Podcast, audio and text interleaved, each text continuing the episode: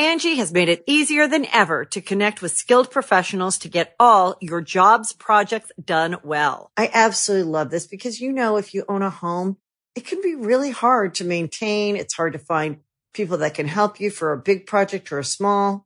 Well, whether it's in everyday maintenance and repairs or making dream projects a reality, it can be hard just to know where to start. But now all you need to do is Angie that and find a skilled local pro who will deliver the quality and expertise you need. Angie has over 20 years of home service experience, and they've combined it with new tools to simplify the whole process. Bring them your project online or with the Angie app, answer a few questions, and Angie can handle the rest from start to finish, or help you compare quotes from multiple pros and connect instantly, which means you can take care of just about any home project in just a few taps. Because when it comes to getting the most out of your home, you can do this when you Angie that. Download the free Angie mobile app today or visit Angie.com. That's ANGI.com. Greetings, humans. You have entered the Command Zone, your destination for all aspects of Elder Dragon Highlander. Enjoy your stay. Hey, Josh. Hey, Jimmy. What does Snoop Dogg need an umbrella for? I don't know. For drizzle. Woo! I was like, is it going to have to do with the moon somehow? Because Eldritch Moon? Oh, almost. No song this time, just an awful joke I've heard over the, like, I don't know, past 15 years I've heard that joke. Anyway, how's it going, everybody? You are listening to The Command Zone. I'm your host, Jimmy Wong. How's it? It's Josh Lee Quai. And today we have our Eldritch Moon set review. Woohoo! We're pretty sweet. This set, it might be the most powerful set for Commander since we've started the show. We always say, like, oh man, this set's great for Commander, but it just, Wizards somehow keeps leveling up each time. I mean, this set is very powerful in general, but specifically for our format, it's... Yeah. I don't have, like, empirical data, so I could be wrong, but it feels like this set is very, very powerful for Commander specifically.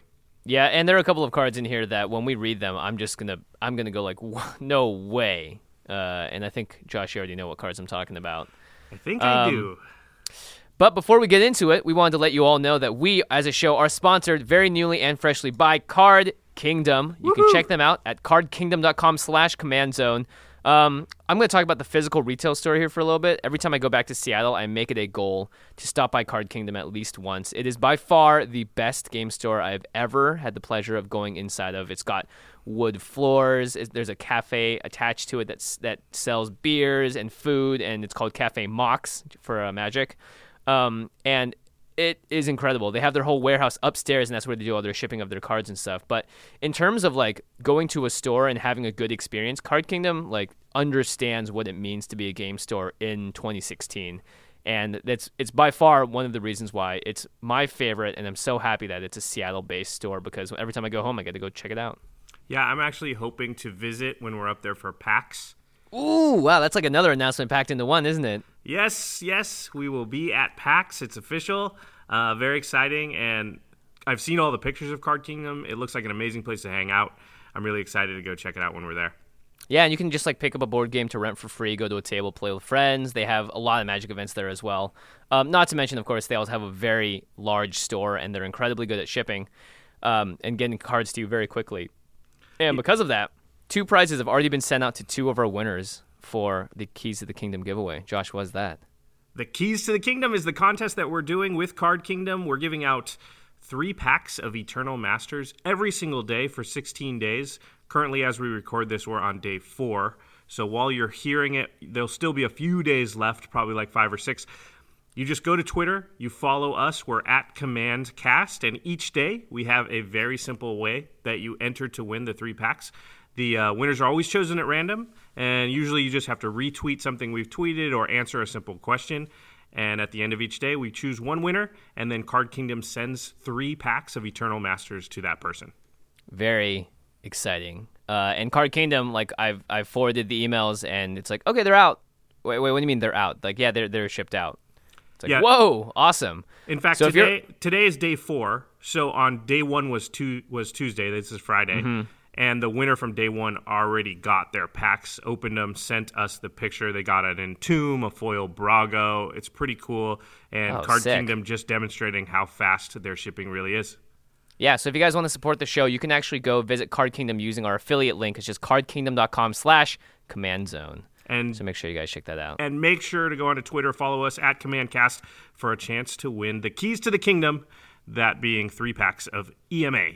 Yeah, in total, 2 whole boxes of Eternal Masters. It's our biggest giveaway yet in terms of value, so it's very exciting, and anyone can participate. Just follow us on Twitter. One other thing you could try you actually should probably be doing, is pre-ordering your Eldritch Moon product. Jimmy, Eldritch Moon, you've got more experience with it at this point when you're hearing this than anyone else. Yeah, I cracked many packs of it. I will have drafted it at this point, and I will have played in the Eldritch Moon pre-release that Loading Ready Run is hosting, or has hosted. You can probably check out the VODs of it on their Twitch channel and on YouTube. I just won the whole thing. Not a big deal. I hope. I'm assuming. I mean, my deck is weird. It's like Abzan that's splashing for Sigarda from the last set. Oh, nice. So, yeah, I mean, I have Tree of Perdition in there, so I'm hoping to... hit people for 7 at some point to take them from 20 to 13. And then just, that makes sense. No, actually, you want to turn them to 13 life, or wait. You don't want to hit them first, because then you'll No, you got to perdition them first. Yeah. If I had perditioned in my opening hand, I said this for the deck tech, I just don't have to do anything. I don't need to worry about attacking. I just need to worry about maintaining my life total, because I know at a certain point I can just Tree of Perdition them and make them lose 7 life immediately, which is pretty sweet. I like this plan. I'm happy to be part of it. I like this plan as well. Yeah, so make sure you guys check that out. It should be a lot of fun. It'll be your first look at Eldritch Moon before the actual pre-release, which is going to be this weekend. I'm a little bummed because this is going to be the first pre-release I'm probably going to miss in a couple of years. But I'm going to be in Hawaii, so. Well, that's pretty good. Yeah, it's nuts. If you're going to miss it, that's a decent reason. Yeah. Which also means that there's no video of us this week because, Jimmy, you're in Victoria because that's where Loading Ready Run is. I'm still back in LA, and there won't be any video of us next week because I'll be in Hawaii and Jimmy will be back in LA. And by video, I mean just our actual faces like we've had the last 2 episodes. We will still have the normal videos that, the old style, quote unquote, that we used to do on YouTube, where you can see all the cards as we're talking about them. So definitely go check us out on YouTube. Terry, our editor, does a great job there. Yeah, and make sure to let us know if you like the video as well, if you liked having the 3 angles more than just the 1, et cetera, et cetera. We're always trying to refine our process and get good feedback from you guys, so please let us know. Okay. All right, let's jump into it. Eldritch Moon set review. So like usual, we do not talk about every single card. We would be here for 8 hours. Just the ones that jump out to us as Commander players as particularly good. And we're going to skip a lot of the quote-unquote more obvious cards, like cards that we just know are, that's a zombie tribal card. You should put that in your deck. We're going to really focus on the ones that we can speak more about so that we can spend more time talking about those and not saying things that are kind of just immediately obvious about certain cards. Right. We're going to start with the new mechanics. So the first new mechanic we talked about a couple episodes back in the Brisela episode, it's Meld. Meld is when a card wants another card to be on the battlefield, and then when you either activate Meld or sometimes Meld triggers, you flip both cards over and they become one card, basically. Yeah. It's kind of like... build your own Voltron craziness. All of the cards so far turned into giant creatures. And there's only 3 in the set, 1 at mythic rare level, 1 mythic and rare, and then 1 at rare, and then 1 at common. So we talked about this with Brisela, Voice of Nightmares. It's an interesting mechanic. It's pretty crazy. It's the first time we've ever really seen this, and it's also going to be playable as well, because before it was just in the unsets. Right. It was big furry monster. This is actually real cards you can put in your deck, and you can pull this off. I'm excited to see and hear the stories about the Meld mechanic in particular. Yeah, I really want to see someone play Brisela in EDH as well, so let me know if you guys build a deck for that. The next mechanic... Yeah, go ahead. It's Emerge. So Emerge is thematically the Eldrazi emerging onto the scene in Innistrad, and it basically is an alternate casting cost... That gets you a discount by letting your Eldrazi Abominations burst forth by sacrificing your other creatures. So a card will have a CMC of something like 8 mana in the top, but it'll also say Emerge, 5 blue blue. And that means you can cast this spell by sacking a creature, and then you pay the Emerge cost reduced by that creature's converted mana cost. So if the Emerge cost is 5 blue blue, and the creature cost 4 in the blue, hit CMC is 5, so you actually just end up playing blue blue plus sacrificing the creature to get something out onto the battlefield. Obviously a very powerful mechanic. There aren't that many Emerge cards in the set, but from the ones that we've seen, they're all really cool, and we'll talk about them in a little bit. Hopefully this is something that they keep doing, because you know we're EDH players, we like to cheat costs, so it's promising to be something really interesting if they keep with the mechanic and have it show up in other sets. Yeah, I mean, it's a cost reduction mechanic. We know, we say it all the time. Cheating of mana cost is one of the most broken things you can do, probably the single most broken thing you can do in the game of Magic. We have a lot of options available to us in Commander as far as getting creatures out whose CMC doesn't represent the cost we actually paid for them. You know, like in Standard, most of the Delve cards are now rotated out, but we still have cards like that. So you might get a Tassigur out but only pay, 2 mana for it, but then sack it and actually get 5 mana for the Emerge creature.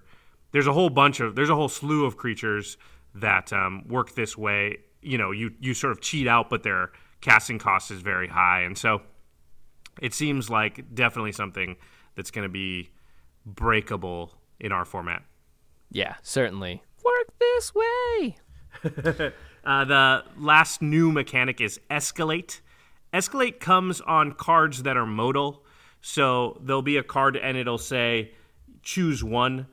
Actually, I don't think choose one is the wording, but it'll have... Choose one or more is usually what it says. And so what happens is for each choice you make beyond the first, you pay the Escalate cost. So let's say that the cost is like 1 in a red, but it has Escalate 2, and then it has 1, 2, 3, 4 different choices. You could actually...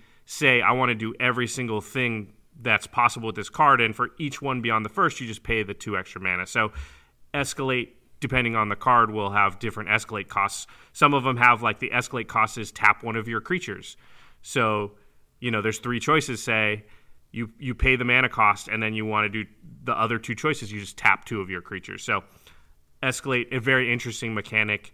Modal cards we know, very powerful because versatility is so strong in EDH. Yeah, definitely. So we'll talk about a couple of those cards as well. But yeah, the ability to pick and choose sort of what you want to do is, of course, very powerful in EDH. So let's move on. There are a bunch of new legendary creatures in this set, which means new possibilities at Commander, and that's very exciting. We've already talked about a few of these. If you guys want to hear about Gisela the Broken Blade, Bruna the Fading Light, and Emrakul the Promised End, we talked about those, I think it was 2 episodes ago now. Yep. So just make sure you guys check that episode out for a much more in-depth breakdown of those creatures. We won't talk about them as much here. The first one up, though, is Ishkanah Grafwidow. It is a green and a black spider, so it is counts as green and black. It's 4 and a green for a 3/5 legendary creature spider with reach, and it has Delirium. So when Ishkanah Grafwidow enters the battlefield, if there are 4 or more card types among cards in your graveyard, put 3/1/2 green spider creature tokens with reach onto the battlefield. And there's an activated ability for 6 in the black. Target opponent loses 1 life for each spider you control. So this is a possibility. This could go in a Gitrog deck, for example, because he's also green and black. Correct. It looks like it's green, but because there's a black activated cost in its description in the box below, it means it's also black. Right. So it can... Yeah, exactly. And if Ishkanah was your commander, then your deck is green and black. You have access to black, not just green. Yeah. This card's really sweet, really, really fun. Opens up a whole bunch of possibilities for Spider Tribal. There's obviously a whole bunch of cards that already create lots of spiders, stuff like Spider Spawning, Arachnogenesis. And notice the ability on Ishkanah says, pay 6 in a black, target opponent loses 1 life for each spider you control. So it doesn't care where those spiders came from.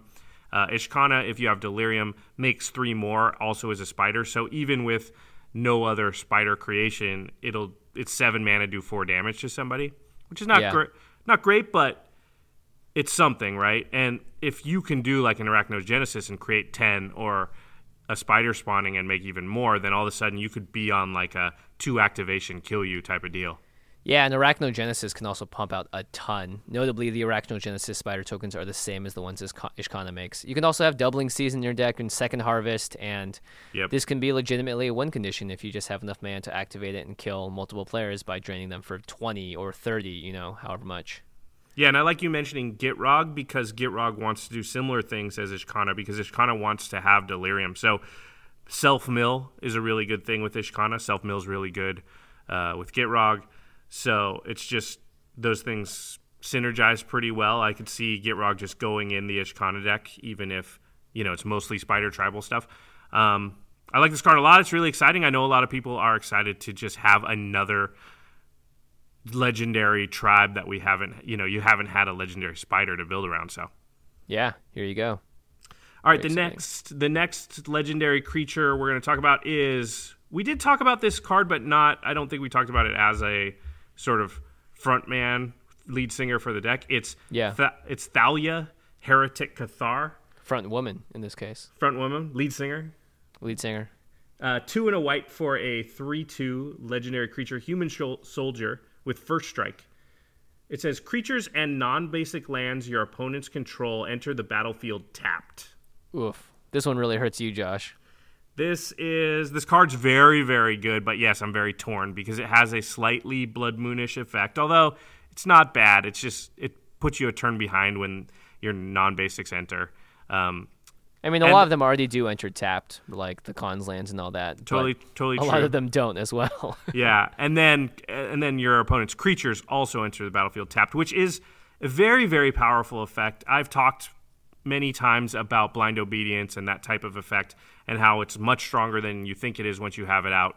It turns off basically all haste type stuff, which is some of the more powerful win conditions in a lot of deck, is just being able to create a bunch of things with haste and attack you before you can respond. So it gives you that one turn window where you can board wipe or you can use your sorcery speed stuff. So Thalia feels really, really good. Also, it only costs 3 mana, so you're going to get your commander out pretty early. And so you're going to get your commander out early, and you're going to slow everybody else down, so their stuff's going to come out later. It feels like this could be a decent mono-white commander.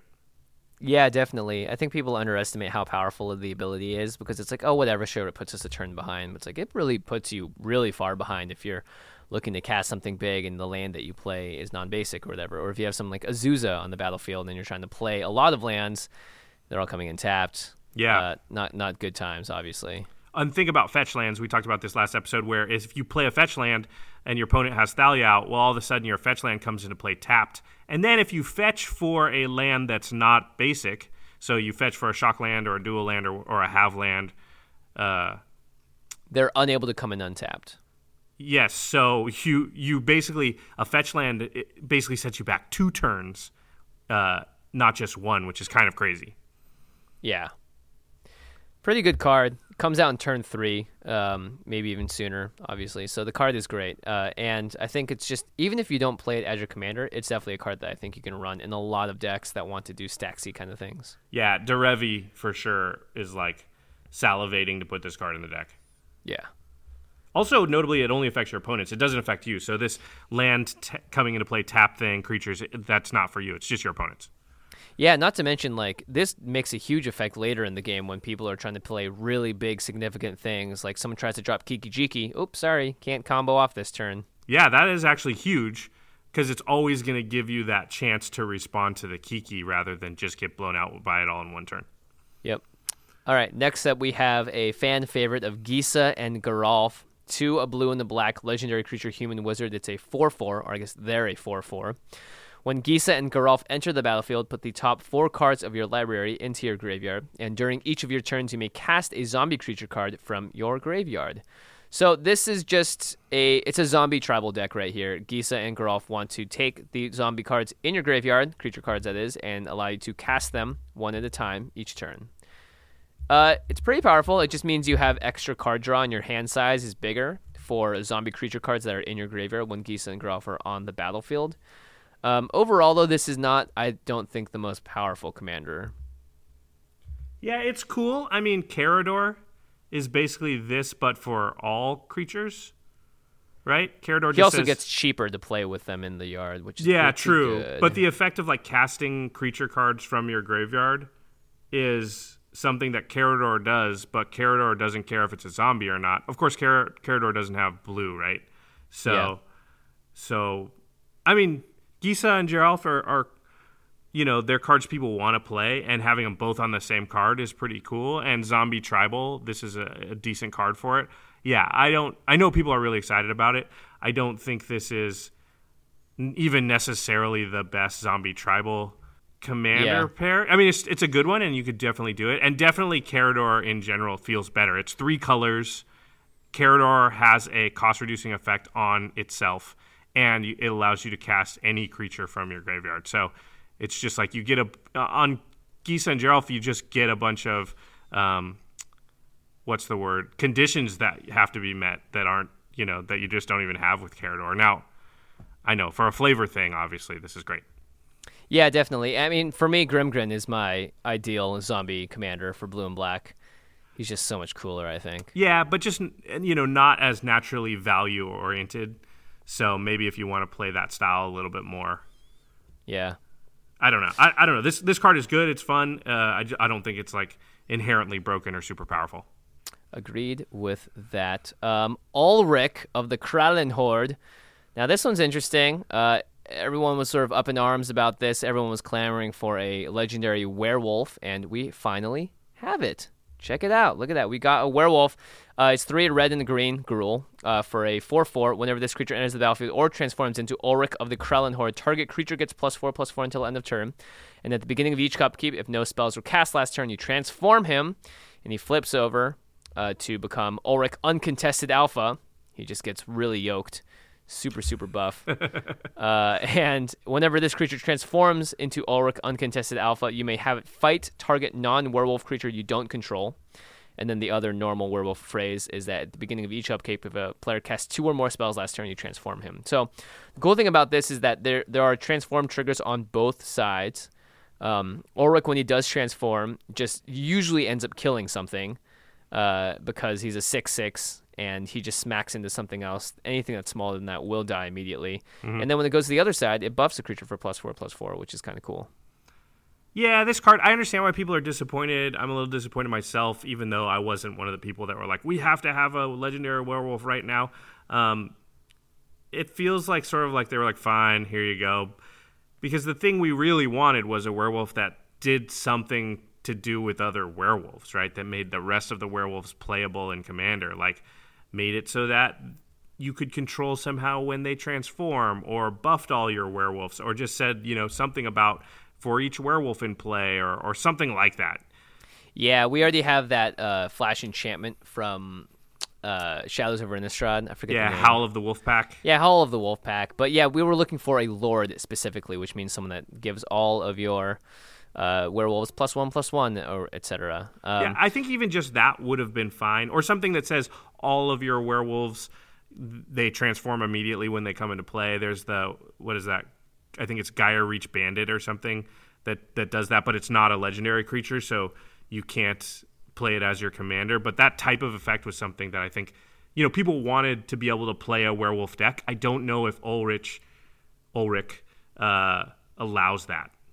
Yeah, Gaia Reach Bandit turns into the Vildan Pack Alpha, which just says anytime a werewolf enters the battlefield under control, you may transform it. Now, there is a common card in this set that just automatically transforms a werewolf for you, which is kind of cool. So there's, I mean, you know that Wizards wants to support the tribal sort of things, like Waxing Moon is the name of the card, by the way. But I think they needed to be more conservative in general with the first creature than anything else. I mean, look at the original legendary creatures. They weren't anything special, but you could play them as commanders. I think if they continue to make werewolves in the future, we'll see newer and cooler versions, maybe even in Commander product and stuff. So maybe not right now, but soon. Yeah. I mean, I can't help but being a little disappointed. It's fine. I heard a funny joke made by Jason Alt on Brainstorm Brewery, which is, so Ulrich starts as Ulrich of the Krallenhorde. Then when you flip him over, he becomes Ulrich uncontested alpha. But the uncontested alpha's ability is to fight another creature. It's true. He should be uncontested, right? He should be contested because he's clearly contesting as soon as he flips into the quote-unquote uncontested alpha. Makes a lot of sense. He's still the alpha, though, so... Yeah, he's just contested. He has to fight to prove it right away. Yeah. Anyway. All right. Those are our legendary creatures. We did not talk about Emrakul the Promised End, Gisela the Broken Blade, and Bruna the Fading Light. If you guys want to hear more about those, and of course Brisela. 2 episodes, look in the past. We talk a lot about them and whether or not we think those cards are good or not and how to use them. Spoiler alert, Emrakul, very, very good. Very good. In fact, someone opened up an Emrakul in their pool at the pre-release and... got Delirium very quickly and got to 8 mana very quickly, and I just sat there being like, if they have Emrakul, the game is immediately over. Yeah, you're just dead. There's literal nothing you can do. There's one card in the set that answers it. We'll talk about that.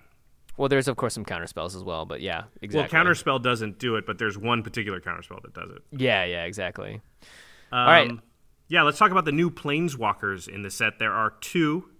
The first is Liliana, the Last Hope. Liliana is kind of the headliner of this entire set. Liliana is raising a gajillion zombies in the trailer to fight Emrakul. The Gatewatch has convinced her, or I'm not going to go too into story. I'll let you listen to Flavorfail for that. But she's made some sort of deal where she's part of the Gatewatch now. I'm assuming it's part of some deeper plot by Liliana. Anyway, she costs... 1 and black. She has 3 loyalty. Her +1 is up to 1 target creature gets -2, -1 until your next turn. Her -2 is put the top 2 cards of your library into your graveyard. Then you may return a creature card from your graveyard to your hand. So it doesn't have to be one of the cards that you milled. It can be any creature card that's in there. And then her -7 is you get an emblem with, at the beginning of your end step, put X/2/2 zombie creature tokens onto the battlefield, where X is 2 plus the number of zombies you control. So you can see how this is sort of like cumulative upkeep in that if the first time you do it, if you have no zombies, you'll get 2. The next time you'll get 4, the next time you'll get 6, the next time you'll get 8, blah, blah, blah. It's a little bit like Assemble the Legion, except for they can't get rid of it. Yeah, it's interesting. She's a 3 loyalty planeswalker. She's nothing close to Liliana of the Veil. What do you think, Jimmy? I think she's fine. I think for Standard, she's going to be great. I think for EDH, she is playable. So her +1 isn't that relevant. In a Planeswalker Super Friends deck, if she comes down with a Doubling Season in play, she's only going to get to 6. Yep. I think her -2 is the best. So if you're in like a black deck and you want to regrow a creature card, or you know you're purposely milling stuff, and Liliana comes down for 3 mana, you can regrow a card into your hand at sorcery speed, which seems pretty powerful. And in general, I found that Planeswalkers that actually aren't as powerful tend to just slip by a lot more. Like people don't have the urgency that they're like, we have to kill that right now. It will kill us. Yeah, exactly. Or it's like, that wasn't that annoying, right? Like if you bring a card back to your hand and you can't cast it that turn, then no one's going to be looking at you, glaring at you, because it's like, cool, you have a card in your hand that we know about. Whereas with the other Liliana, like if she makes everyone sacrifice a creature and someone's playing Voltron, they're not going to like you, you know? So right. That is a card that has to go for them. So... I like this card. I think it's very flavorful. Obviously, the ultimate is powerful, but I think you're going to really get there. Well, so the ultimate's also not one that just wins you the game like a lot of commanders. So if you ultimate, you're still like, what, 4 turns? If ever, you know, depending. If you have a zombie deck, it's obviously going to be faster, but it could very easily be like you make 2 zombies, and everyone's like, so? You make 4 zombies. So? You make 6 zombies. Okay, it's starting to get a little scary. Make 8 zombies. Okay, that's bad. But that's 4 turns later. You know, there's not very many Planeswalkers where you ultimate and then people can just chill for 4 turns and not worry about it. And also, I will say that if your negative ability is the best ability on a Planeswalker, I would want to be able to do that twice. And she comes in with 3 loyalty and her negative's -2. So your plan is player -2, get a card back, basically break even for cards. And now what? Mm-hmm. She's at 1 loyalty. You got to plus her twice to do it again, or at least plus her once, and then you've sort of made a divination slowly out of it. Yeah, I don't actually think it's very good for Commander. It's fine. It's recurable value, so all Planeswalkers are going to be decent. But they also tend to make people attack you because, you know, if you've got a 2/2 flyer and you're looking around the table and it's like, well, I can just kill that Planeswalker. I may as well. Yep. There's no reason not to. And oftentimes people forget to just do it. But yeah, I would rather play a card like Phyrexian Reclamation if you're just trying to get creature cards back to your hand in black. Yeah. Yeah, exactly. Because it's going to do it. It's going to be harder to get rid of. And also, it's not going to paint a huge target on you. Yeah, it's instant speed. All sorts of good things. Yeah, so Liliana's okay. But she is blanked by another card, another Planeswalker in the set. The only other one, it's Tamiyo, Field Researcher. This one's a little bit better. We have created the greatest Tamiyo that has ever existed, I'm pretty sure. This card is absurd. It's 1 green, white, and a blue, so Bant, 4 mana total, for a 4 loyalty Planeswalker. Her +1, choose up to 2 target creatures until your next turn. Whenever either of those creatures deals combat damage, you draw a card. Her -2, tap up to 2 target non-land permanents they don't untap during their controller's next untap step. And her -7... draw 3 cards. You get an emblem with, you may cast non-land cards from your hands without paying their mana cost. So there is a card in Magic that already does that. It would be Omniscience. I think Brian Kibler said it best. Just in case Omniscience wasn't enough, we'll just throw an Ancestral Recall in there. Yeah, right? You get to draw 3 cards on top. Oh my gosh. Yeah, this card is ridiculous. Let's talk about her +1 right now. She can target any creature on the battlefield. So if you know a creature that your opponent has is going to attack someone and deal combat damage, guess what? You can +1 her on that creature, and you get to draw a card when they deal damage, maybe not even to you. Yeah, and you get to do it to up to 2 target creatures. And also it says until your next turn. So if you have a creature with Vigilance, you can attack, draw the card, and then if anybody attacks you, you can block, draw the card. Oh, my gosh. Because it says combat damage. It doesn't say to a player. Yeah, that's the big one. It just says combat damage. So it can be, you can just literally send it into something and have it bounce off a wall, and you'll still draw a card off it. This seems really good in Standard because of Sylvan Advocate. I think that the +1's just super powerful because it very, you know, if your deck is built to take advantage of it, you can very easily. I mean, this is a turn 4 play. You know, it costs 4 mana. If you play it on turn 4 and you do have a creature, almost always in a game with 4 or more players, you're just going to have a free attack against somebody. Yeah, totally. Just because people don't usually get out 3-drops. 3-drops are usually Chromatic Lantern in our format. You know, I'm not saying always, but it's very rare that on turn 4 you look around and every single person has a creature. And by the way, her -2 just shuts down stuff like a Gilded Lotus or any other sort of large mana rock that someone's looking to untap and go off with. Let's say someone cast a bunch of stuff, and then had to Gilded Lotus at the end. You can actually slow them down significantly, tapping up to 2 different target non-land permanents. They can belong to 2 different players with a -2. Pretty powerful. Yeah, it's basically removes 2 things for a turn and a half or 2 turns. Sometimes that's enough. Yeah, and that ability is very usable. It's not an ability that you're just never going to use.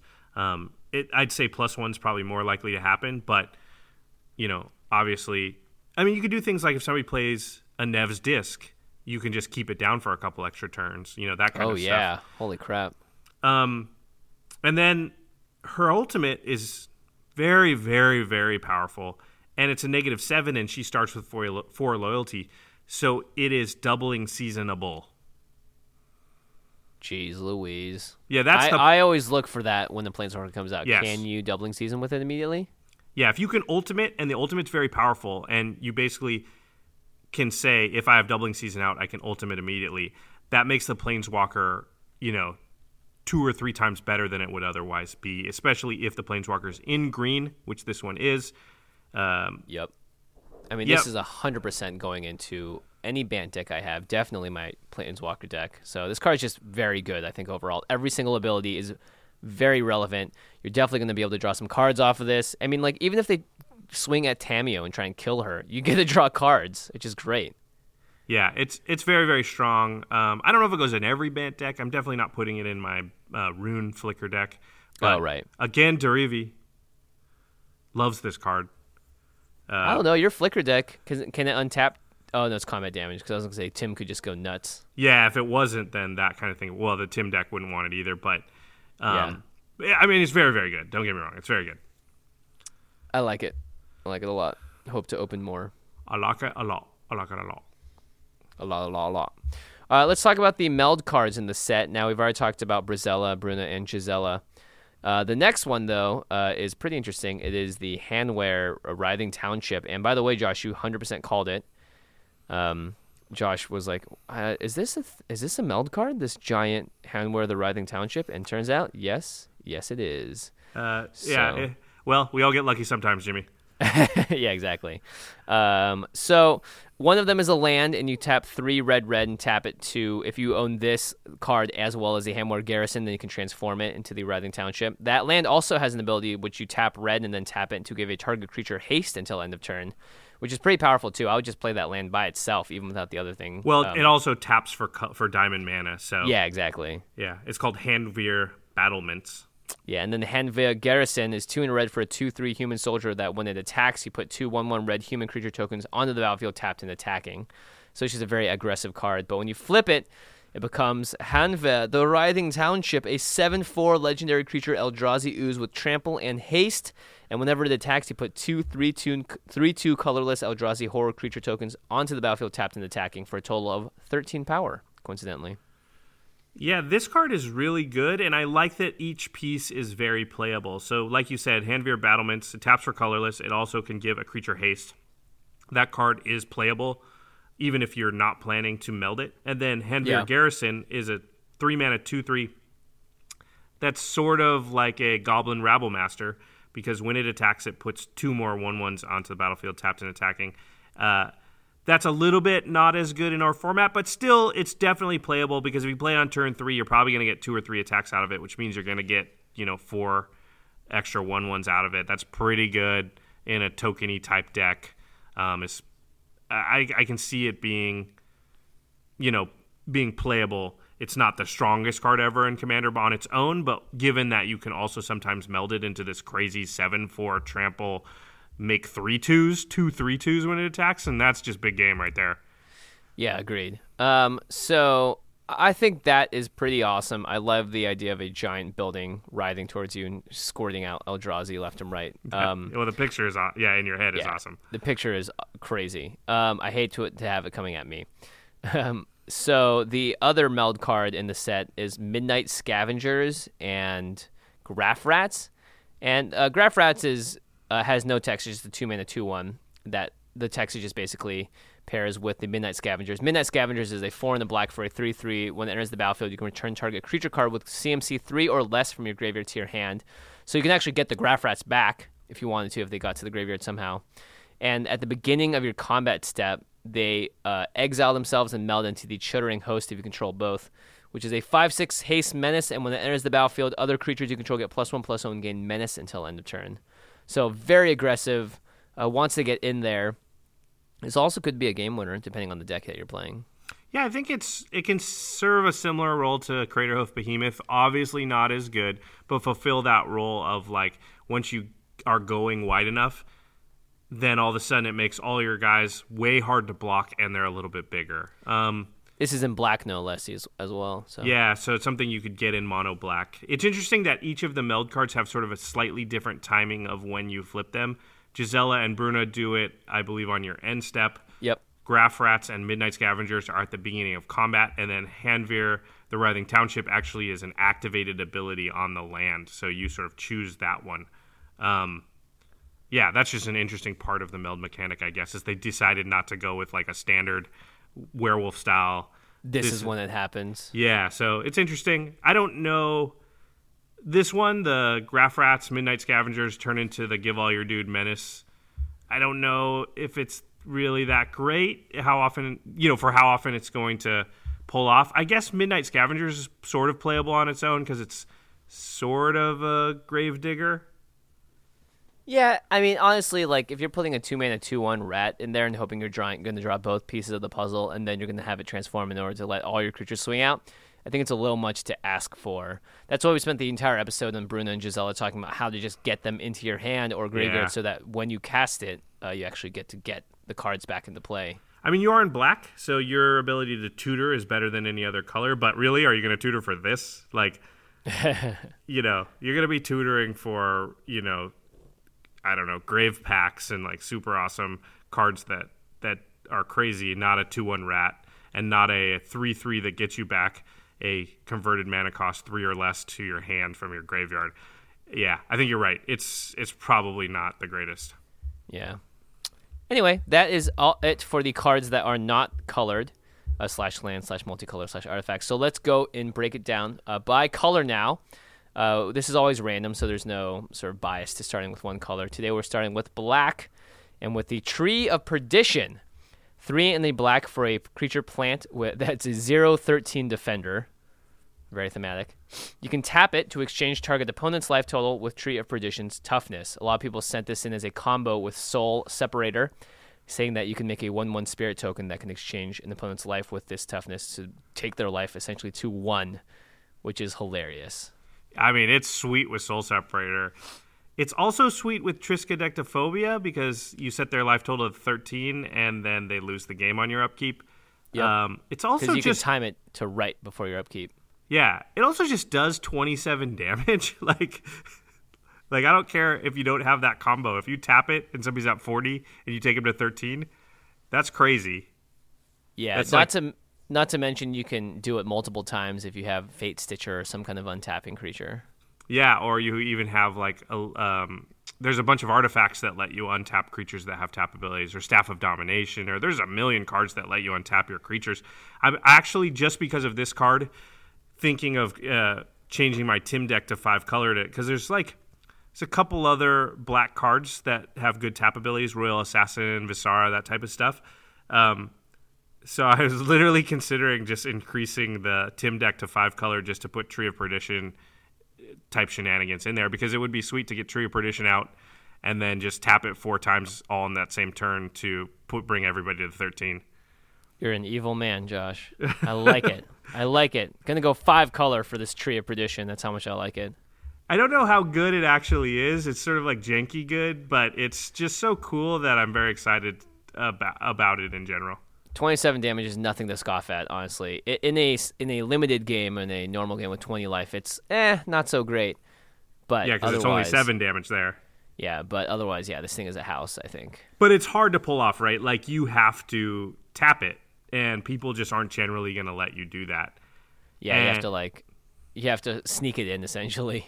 Yeah, and there's a bunch of cards that put people's life total to 10, but they also do other things, right? This puts you to 13, and it doesn't do anything else. Unless, of course, you can combo it with Soul Separator. There's some other cards you can combo with to sort of lower the tree's toughness, so you're doing more damage. But I think... You know, people are really excited, and rightfully so, but is it actually very, very good? No, I don't think so. I mean, I'll play it. Yeah, I want to make a Triskaidectophobia deck anyway. For sure. The next one is Crypt Breaker. It's 1 black for a creature zombie, 1/1. You pay 1 and a black, tap the Crypt Breaker, discard a card, put a 2/2 black zombie creature token onto the battlefield, and you can also tap 3 untapped zombies you control, draw a card, and you lose 1 life. That's what I'm excited about. In a zombie deck that is tribal, just being able to instant speed tap 3 zombies to draw a card and lose a life, that's very powerful, I think. And it synergizes super well with itself because you can use the discard ability to make the zombies that you can later tap to draw the cards. Yep. And then once you're drawing cards, you can sort of turn the lands that you draw that maybe you don't need into more zombies. It's sort of a snowbally card. It's slow inevitability. I don't think it's amazing for Commander. It's good, though, in a zombie deck. Also, it's a 1-drop. And just having a viable card to play on 1 that does stuff for you is very strong. I agree. I don't think too much has to be said about this card other than I do like it. I like the flavor of it. And I think if you're playing a zombie tribal deck, you would not want to not run this. There's a lot of nots in that sentence. You would not want to not think about not doing it unless you... Yeah. Man, you are twisting those words up into a knot right there, Josh. Nice. Very nice. Next up, we'll talk about this card very quickly. I just put it on here because I think it's pretty powerful. Voldaren Pariah. It's a 3 black vampire horror that's flyer for that's a 3/3. And if you sack 3 other creatures, you can transform Voldaren Pariah. You can also madness this out for black. So if you discard your card, you discard into exile, and then you can cast it for its madness cost, or it just goes to your graveyard. Now, When it flips over, you're like, wait, sack three creatures. Well, guess what? It becomes a 6/5 Eldrazi vampire with flying, and then when this creature transforms into Abolisher of Bloodlines, target opponent sacrifices three creatures. That can literally straight up destroy someone's entire board. There are so many times in EDH when someone just has three different creatures out that are just doing so much work, and it's like, well, I don't have a board wipe, and I can't point individual removal at all three of them. Ugh. Yeah, this card is pretty sweet. Designed actually by my friend John Stone, who I went to high school with and works at Wizards. Really? Yeah. He awesome. Facebooked me about it and said, I got another card that I designed, and I was like, this card is sweet. Yeah, this card is really cool. Yeah, sacking three creatures is big game, I think, in EDH. Yeah, and you're going to be in a deck where your three creatures are tokens or stuff that wants to go to the graveyard because you're in black. I mean, this is going to go into decks that are looking to sack their own creatures or don't care if their creatures die. And it's going to be used against decks that very much care if their creatures die. You know, things like Narset and Jaleva and things that are playing like Ulamogs and whatnot. Stuff that's hard to kill, but sack effects usually do well against them. This pairs really well with Cryptbreaker, which we just talked about, actually, because you can discard the Voldaren Pariah, play its madness cost, and then using the zombies you made, sacrifice it to Voldaren Pariah, and then make someone stay pretty bad. Combo! Combo! All right, moving on to white. Oh, boy, white. Whew, white's got some heavy hitters here. This is the first card we're going to talk about is one of my picks for most powerful commander card in this set. I don't think it's number one, but it might be. It'll in the right situation. Anyway, let me read it. It's called, in the running. It's called Deploy the Gatewatch. It's 4 white for a sorcery. Look at the top 7 cards of your library. Put up to 2 Planeswalker cards from among them onto the battlefield. Put the rest on the bottom of your library in any order.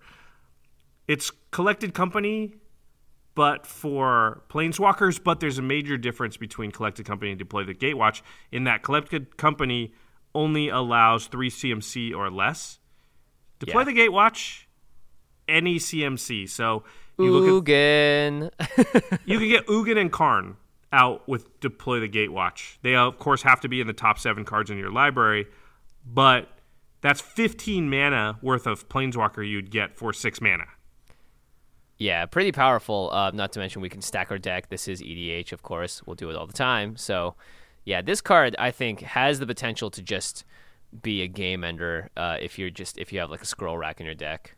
Yeah, you have a scroll rack, you have a brainstorm. You're going to play it in a deck with a lot of Planeswalkers. You're probably going to, not probably, but you very well could have Jace the Mind Sculptor, who stacks the top of your deck. There's things like Sensei's Dividing Top. There's a million stack-the-top-of-your-decks type cards. I mean, Narset already runs a lot of Planeswalkers and those type of cards. This feels very, very breakable to me. And if you get Karn and Ugin or, I don't know, Nicol Bolas and Ugin or even Elspeth and Karn, on turn, and you power this out a turn or two early. So if you get both of those out on turn 4 or 5, that's just game, right? There's a world where you can do this on turn 3 with like Soul Rings and Mana Crypts and stuff. Mana Crypts and Mana Vaults, all that stuff, yeah. So, the card's very powerful, obviously. If you have a Super Friends deck, you don't even need to worry about density of Planeswalkers in your deck. You should never be using this, I think, unless you are able to stack the top of your deck, because a 100-card deck and not knowing if you're going to get a Planeswalker, it's not worth it.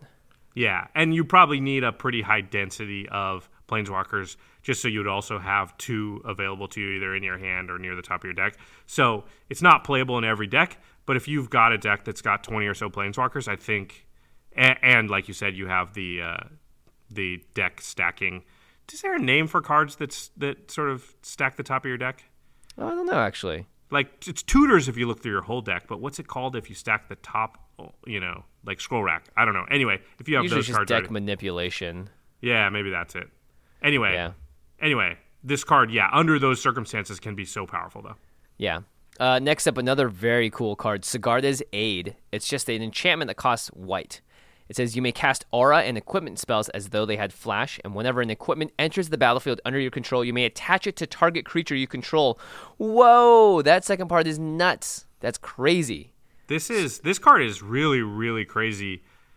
Yeah. This is built for Voltron. This is built for EDH. This, 100%. I mean, I'm sure there's some constructed decks in Modern maybe that want this, like Boggles or something maybe, but like, equip costs are often the bane and why a lot of equipment just are bad.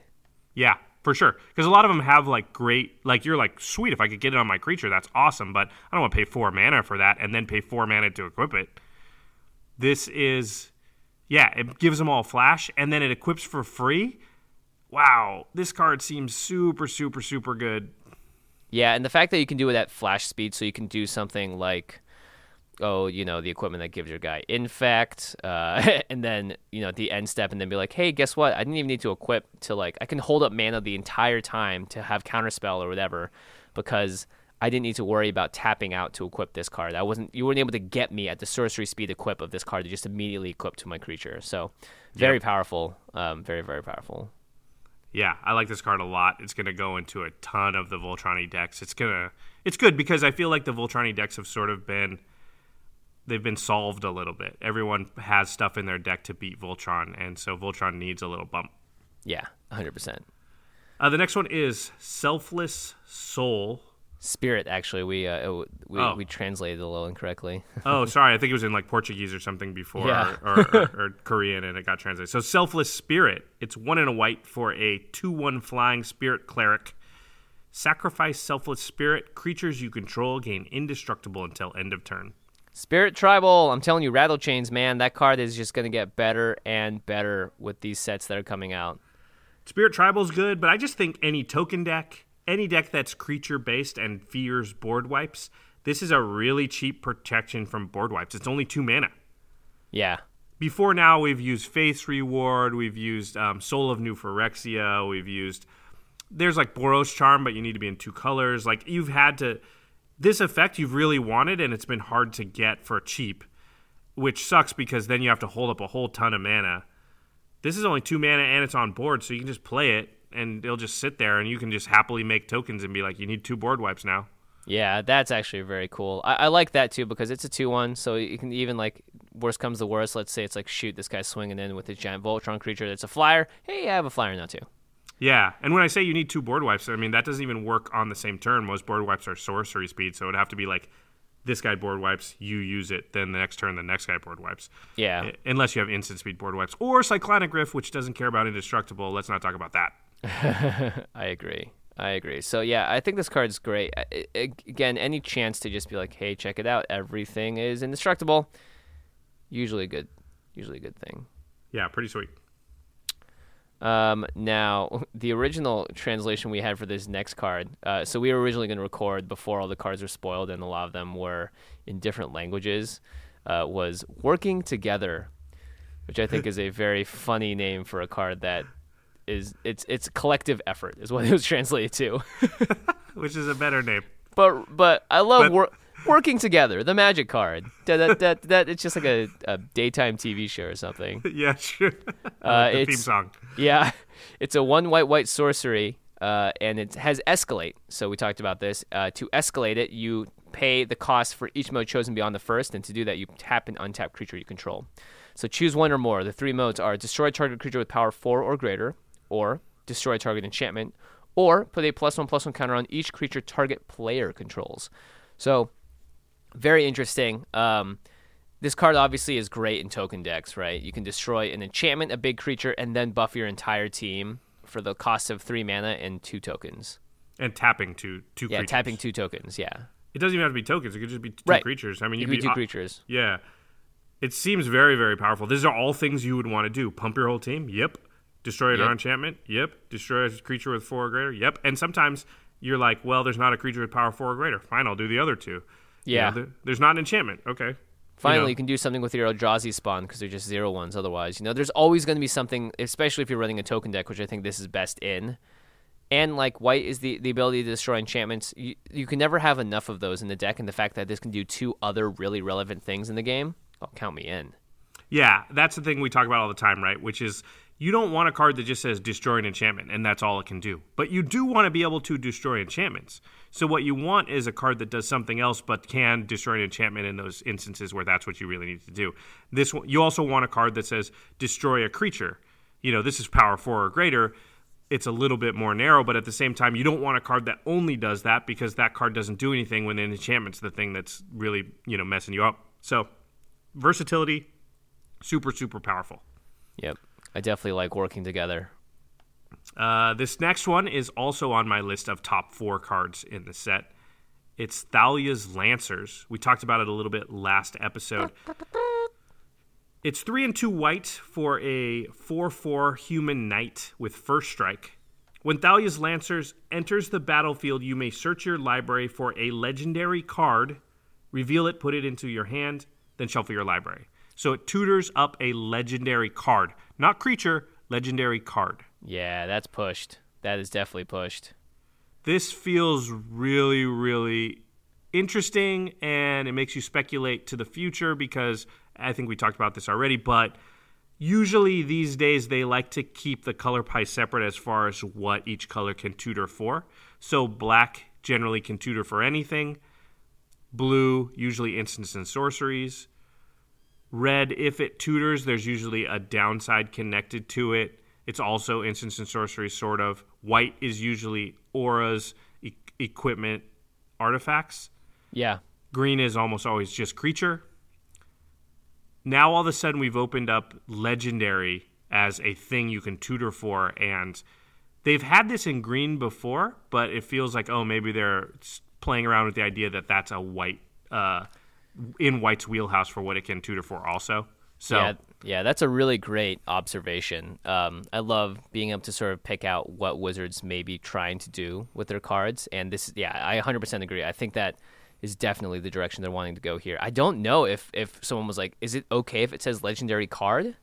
Should it just be a legendary creature? And everyone's like, who knows? Let's find out. And I think it does feel like if it said legendary creature, it feels like that should be green, right? Yeah, because it's a creature tutor. But in this case, legendary card can apply to lands. It can apply to artifacts. It can apply to a lot of different things here. So I'm really interested to see how this does if people really play it a lot in their decks, because 3 white, again, it's not super cheap for a tutor. Obviously, if you're playing black, you can just play demonic tutor and get anything or whatever. So I'm interested to see if this really catches on in decks that want to play it, because having a 5-drop that tutors is pretty good, and it goes straight to your hand. Not to mention the 4/4 first strike. I mean, it's a respectable creature, and it's surprising how many legendary cards there are. Just think if you're in a red-white token deck, you can go find Perforos. Oh gosh. And that's the most powerful deck or card in that deck, probably. So, and there's, like you said, like you might be able to go find a legendary land, like, I don't know, Minamo or something cool like that. There's it, and again, it's versatility. So if you have a few legendary cards in your deck, it allows you to go find the one that's sort of right for that circumstance. Yeah. I'm very much looking forward to see what's going to happen with this card in the future. So, I think this is going to end up in a lot of white decks, especially mono white or Boros or decks that are missing the colors that really have the strong tutors. Yeah, you're going to have a reason to play this in those decks for sure. All right now let's move on to blue. Blue has some really interesting cards. The first one up is Mind's Dilation. This has to be one of my favorite arts in the set. It's really cool looking. Another one I've pegged as top four. Yeah. 5 blue for an enchantment. Whenever an opponent casts his or her first spell each turn, that player exiles the top card of his or her library. If it's a non-land card, you may cast it without paying its mana cost. Whoa. Okay, for one... an opponent, so that means that around the table, it's not target opponent. Every single player is going to be affected by this, except for the person that casts Mind's Dilation. Oof. Yeah, this card is super, super powerful. It might be the number 1 most powerful card in the set for Commander. Again, if you didn't understand the text, if I play Mind's Dilation, I say go, Jimmy goes, he casts a spell, the first spell he casts each turn, then he has to mill the top card of his library. If it's not a land, I can cast it without paying its mana cost. I mill it into exile, so I don't even get it in my graveyard. Yeah, exactly. And then Craig goes, same thing happens. And then Kessler goes, same thing happens. This scales, it's like Prophet of Krufix style, like scales really well with the number of players in the game. If there's 6 players, you get to do this every player's turn, unless they don't cast any spells. How often does that happen? Yeah, right. Ugh. And you could just hit some crazy stuff off the top, honestly. It could be Blightsteel Colossus. It just depends. Yeah, it could be the new Emrakul. You cast it. You get the cast triggers. This card seems insane. This is a card we're going to be seeing a lot of out of blue decks because it's a card that where if you just play it, you're going to feel like you're in such a commanding position because the value is so high. You're cheating mana costs and you're getting extra cards because those aren't cards you have to draw. I mean, you're probably getting 3 cards each rotation. Yeah, I mean, some are going to be lands, but still, yeah, you got a 50-50 chance at getting 5 to 6 mana worth of stuff for free. Yeah, I'm impressed. This card's very, very strong. It might be too strong. It's crazy. I mean, it's probably the single most powerful card for Commander in the set. Like I said, Thalia's Lancers, I think, is up there. Deploy the Gatewatch under the right circumstances. Actually, there's 2 more, so maybe it's top 5. I'm inclined to agree. I think there's 1 card in green that I think may be stronger. We'll have fun talking about that one. But we're still in blue for now, and we're going to talk about a card that was designed by another friend of ours, Glenn Jones. Yes, this card also may be up there for one of the more powerful cards in the set. It's very strong. It's outside the color pie a little bit, so that's probably what pushes it into the realm of a little bit more crazy than you would think. It's called Imprisoned in the Moon. It's 2 and a blue for an enchantment aura. Enchant creature, land, or planeswalker.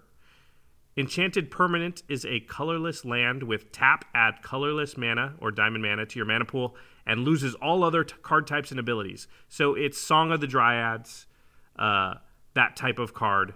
This is in the storyline, I believe, when they trap Emrakul into the moon. Eldritch Moon. There you go. And so this is the defeat of Emrakul. So Glenn got to personally defeat Emrakul. That's pretty sweet. Dude, nice job, Glenn. Sick.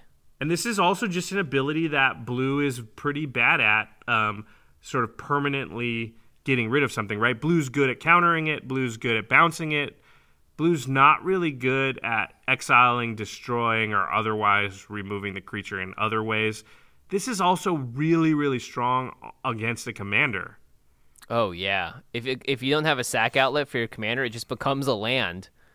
And how are you going to get rid of that? Oh, my gosh. Yeah, and it loses all other abilities, so it's not doing any of the stuff that's supposed to do. This is sort of the closest we now have to what Tuck used to be. Yeah. That's why you always play Greater Gargadon. You can sack anything to that guy. The only thing I would say is it unfortunately does not work against an enchantment, so it still doesn't deal with the gods, which are kind of the thing that are the hardest to deal with and Tuck was really good at before. Yeah, but this is blue's newest way to deal with planeswalkers, which is very interesting. Usually blue does not get that choice to literally make a planeswalker become a land.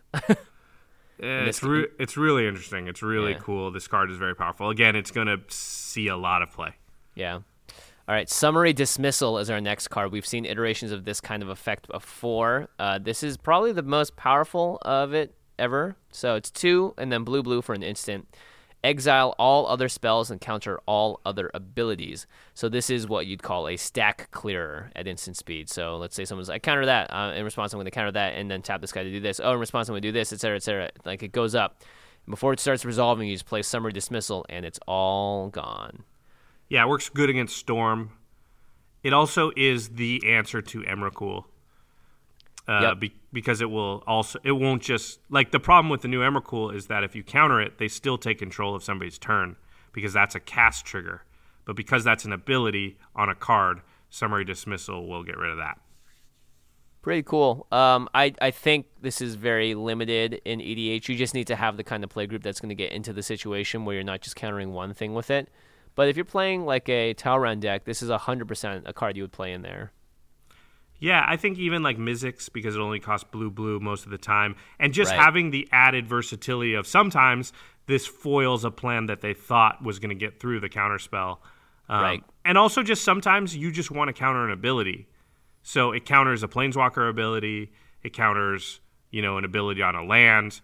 People almost never see that coming. Yes, there's Stifle and a few other cards that do it, but they're not played super often. But because this also exists on a card that just counters a spell, you can afford to play it because, it's an additional effect that you sometimes use but don't have to always use. Yeah, pretty cool. Here comes the one that we always have one of these in every set, some kind of clone. Yeah, this is, they've gotten really creative with their clone variants. This is no exception. It's called Identity Thief. It's 2 and 2 blue for a shapeshifter, a 0/3. Whenever Identity Thief attacks, you may exile another target non-token creature. If you do, Identity Thief becomes a copy of that creature until end of turn, and then return the exiled card to the battlefield under its owner's control at the beginning of the next end step. What's really interesting, so you attack with Identity Thief and you choose any non-token creature on the board, not just your own. So you can get rid of one of their defenders, and then the Identity Thief becomes that card until end of turn, and then their card comes back. So you don't actually exile it for good. But it is exiled, which is pretty interesting. Like, not very often does a card come down and just exile something and then flick. I mean, it's kind of a flicker. This could be very good in your own flicker deck where you're attacking with it. It's turning into something that can attack and also flickering your guy. It can also be good at getting their, big blockers out the way. You also could pair this maybe with some processors. Yeah. Now get rid of that thing for good. Yeah, stuff that messes with things in exile. What you do with Identity Thief is attack, target their creature, go into exile, Identity Thief becomes a copy of that, and then you process it into their graveyard so it can't return to play. That could be good.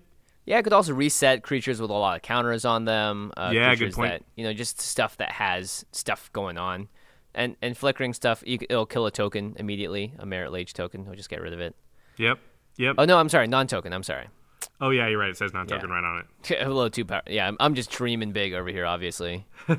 Again, if we get any of the little rules interactions incorrect, we apologize.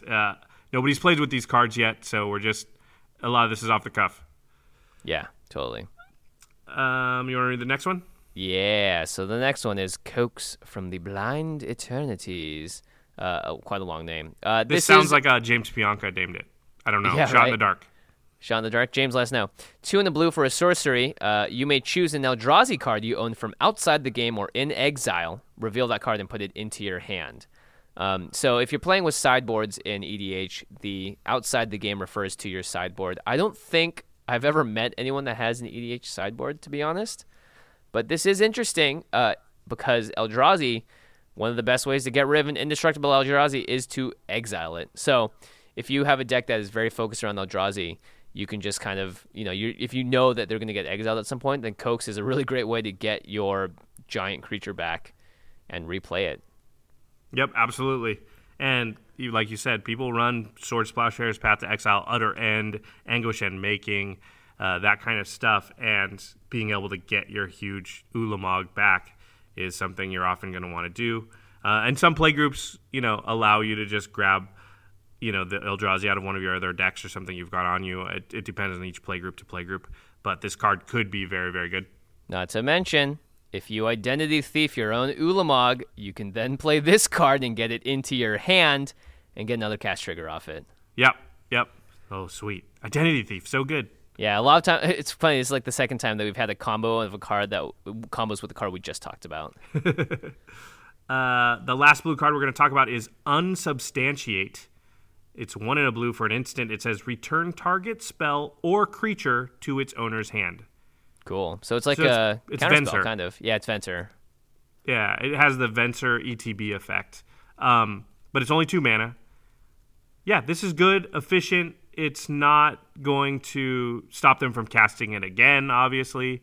But it will – it's very good from a tempo standpoint, right? It's 2 mana. Yeah. Very few cards in Magic's history also have the target spell, returning a target spell to its owner's hand. Yeah. It also, I like having the ability in blue to get something back into people's hands. Like, you don't want to just play just a pure unsummon, usually, because that's, again, I keep coming back to this. This is sort of a theme of this episode on accident, which is that versatility is good.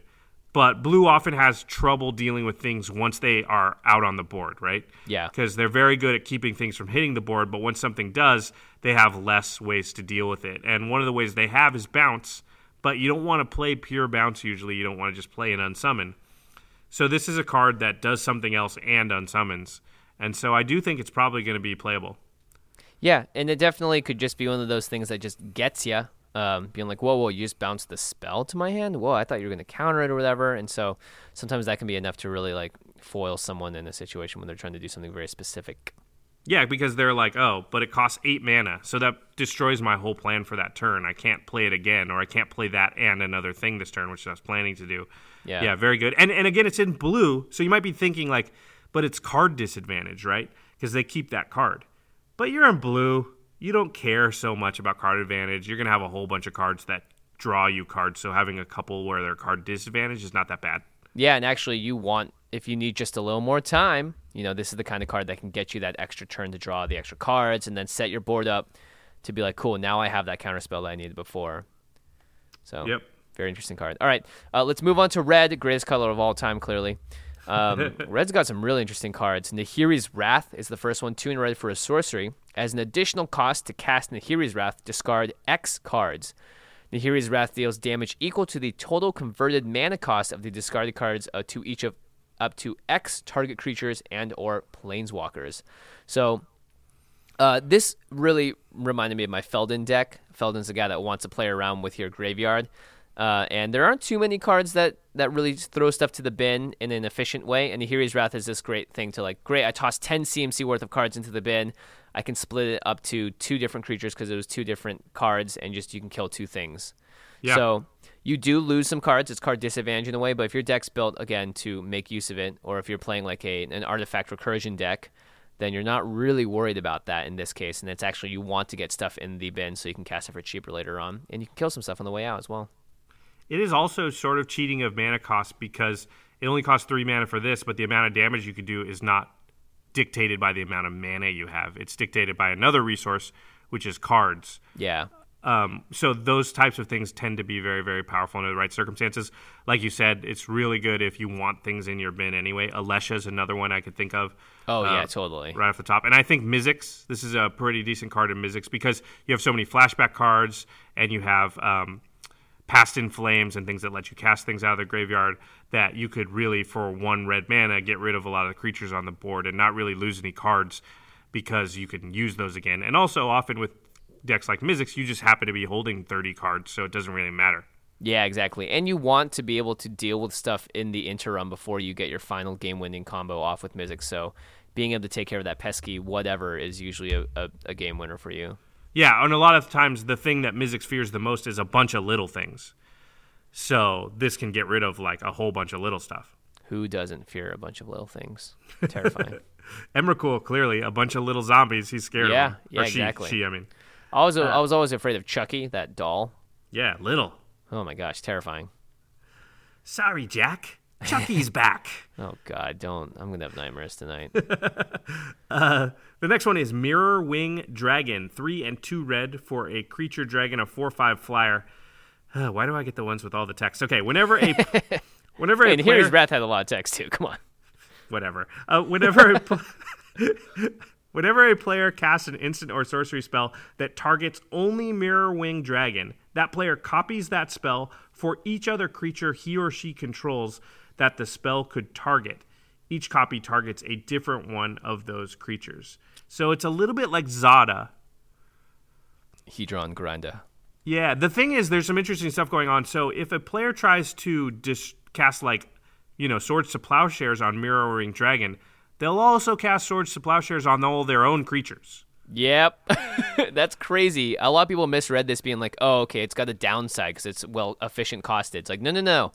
And when that tries to target with something that it just kills all their own stuff. Right. Now, if they have a card that's like a cantrip-y card, like, you know, a card that gives a creature +1/+0 and draw a card, and they cast that on Mirror Wing Dragon, now all of a sudden they get to draw a card for each creature they have. However, not a lot of decks run cards like those. If you're running Mirror Wing Dragon, you're more likely to have that card because you're probably playing Shu Yun or Zada as your commander. Yeah. And so it's just way more in your favor than theirs. Because most single target things people have are removal. They don't have combat tricks generally. It's just not something that commander decks run. I'm trying to think if you're playing like a mono white deck and Mirror Wing Dragon's out and you have a bunch of tokens, if you Path to Exile Mirror Wing Dragon, you just fetch out like 10 lands. It might be totally worth it in that instance. It's just like super ramp. Yeah. I could see like Craig having like an infect card and just giving all his dudes infect, and you're like, crap. You know, obviously, there's going to be times where it might bite you, but in general, this seems super powerful and the type of card that in Zada, in Shuyun, in that type of deck could just... You're the one that's going to be making the best of it, too. Yeah. So, but it's going to lead to some sweet stories because where your opponents are like, well, this is not why this card is in this deck, but with Mirror Wing out, I'm going to do this weird thing. Yeah. I like it. I like Mirror Wing Dragon. Great art as well. Next up, we have the Bedlam Reveler. This was translated as Chaos Reveler. They probably had too many cards that sound like that. So this is a 6 red for a 3/4. You're like, wait, what a second? Hold on. But Bedlam Reveler costs 1 less to cast for each instant and sorcery card in your graveyard as prowess. So it gets +1/+1 whenever you're casting non-creature spell until end of turn. More importantly, when Bedlam Reveler enters the battlefield, discard your hand, then draw 3 cards. This is red card draw. Yep. So this could cost red in like a Mizzix deck.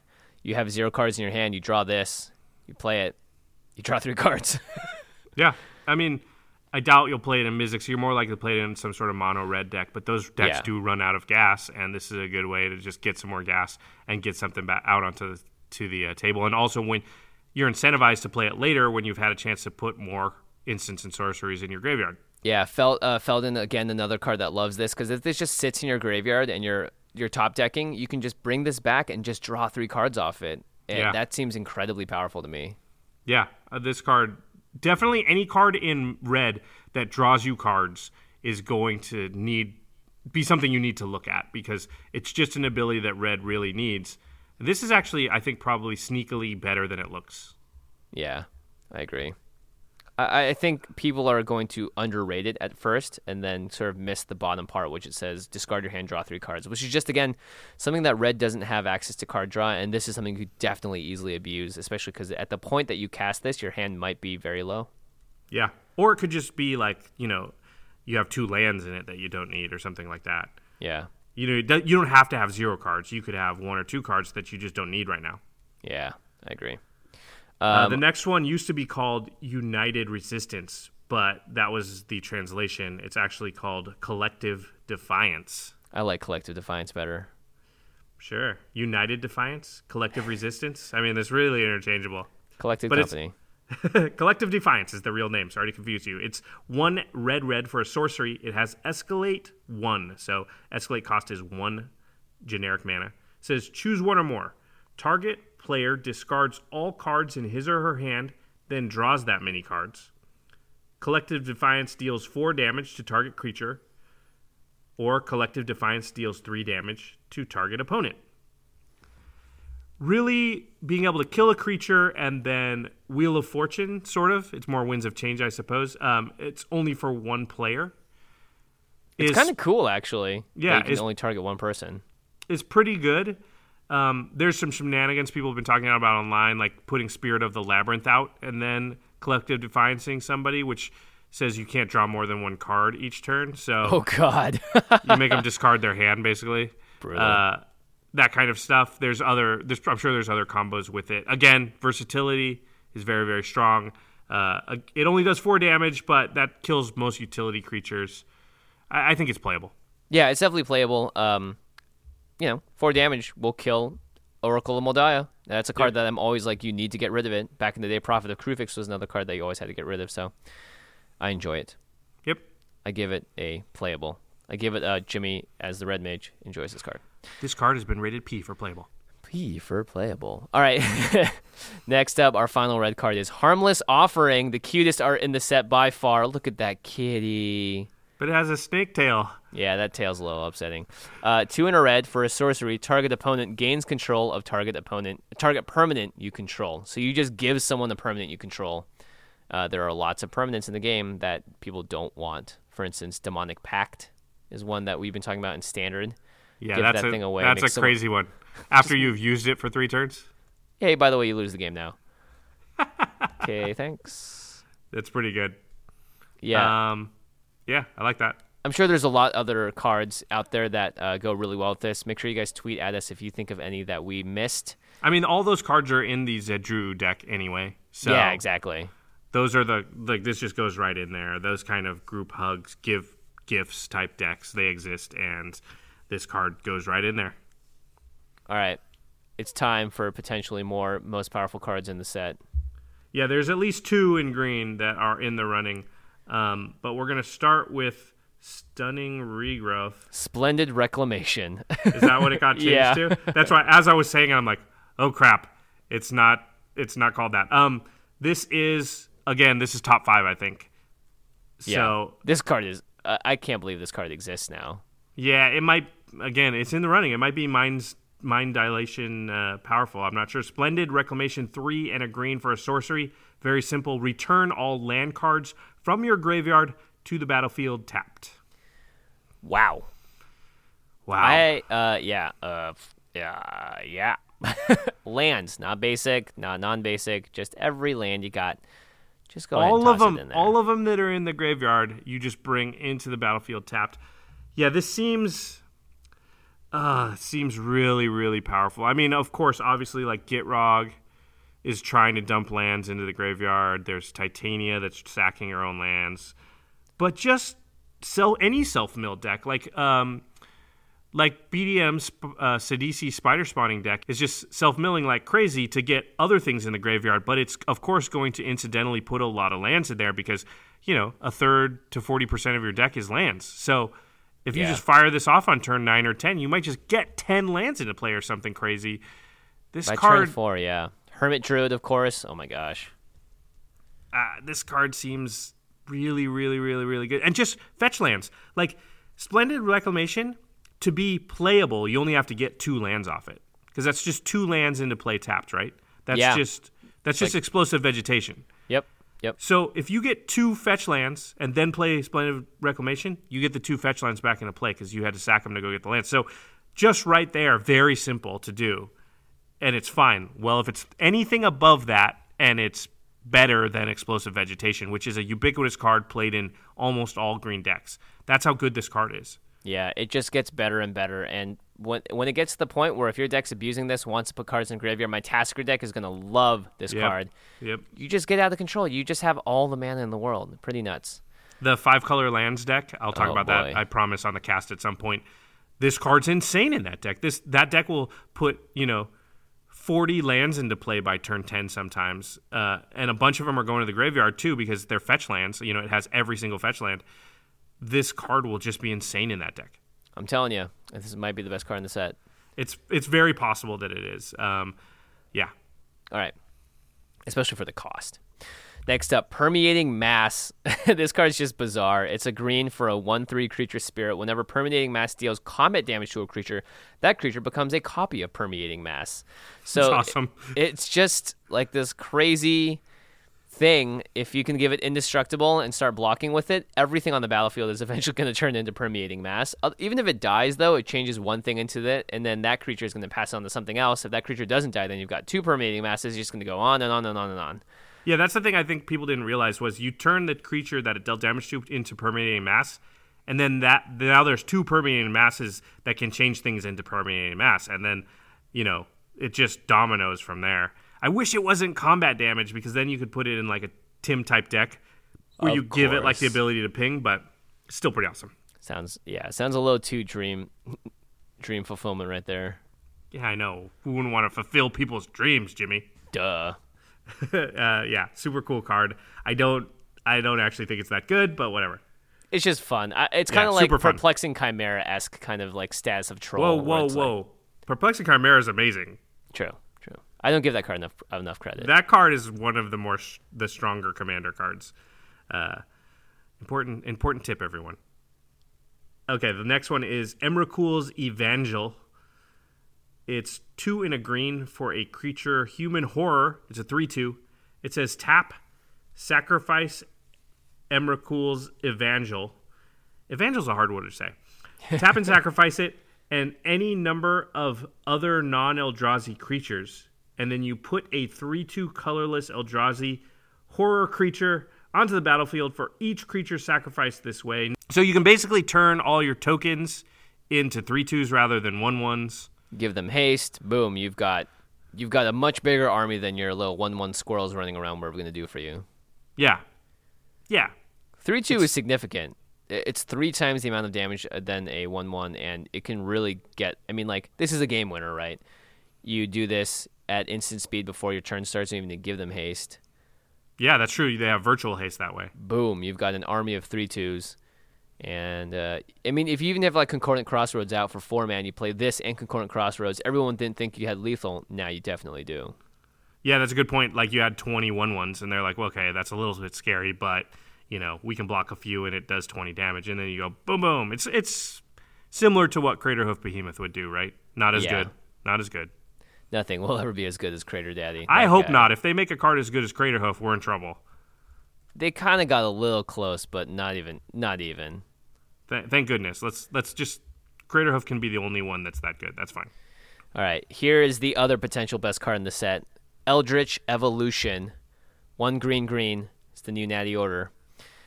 Sorcery, as an additional cost to cast Eldritch Evolution, sacrifice a creature. Oh, that's a downside. I don't think we can play this card anymore, Josh. So the second part of the text, search your library for a creature card with converted mana cost X or less, where X is 2 plus the sacrificed creature's converted mana cost. Put that card onto the battlefield, then shuffle your library, exile Eldritch Evolution.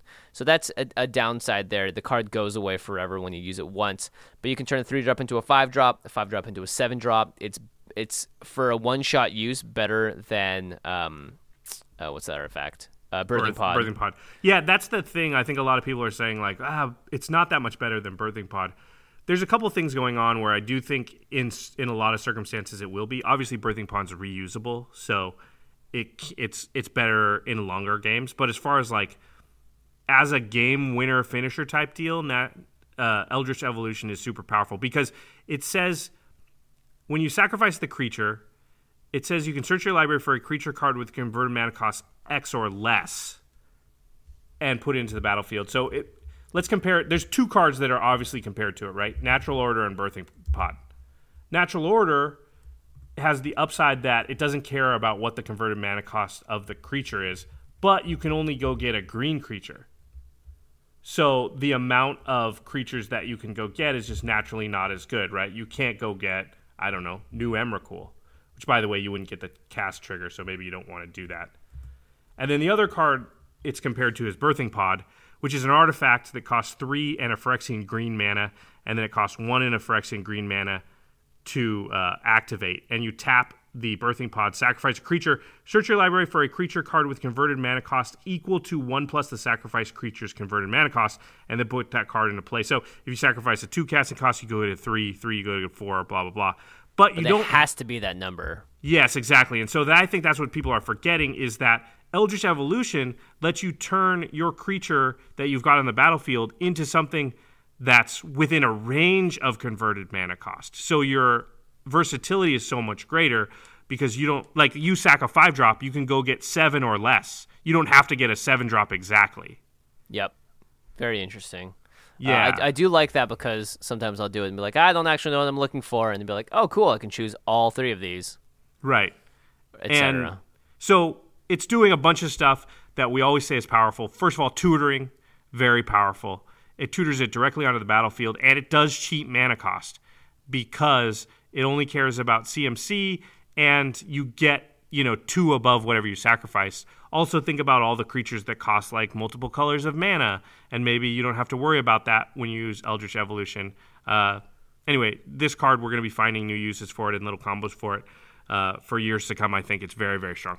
Yeah, I agree. Anyway, let's move on to Colorless / Eldrazi. Technically, these actually do have colors because in their text box they have a color symbol, but otherwise they look colorless.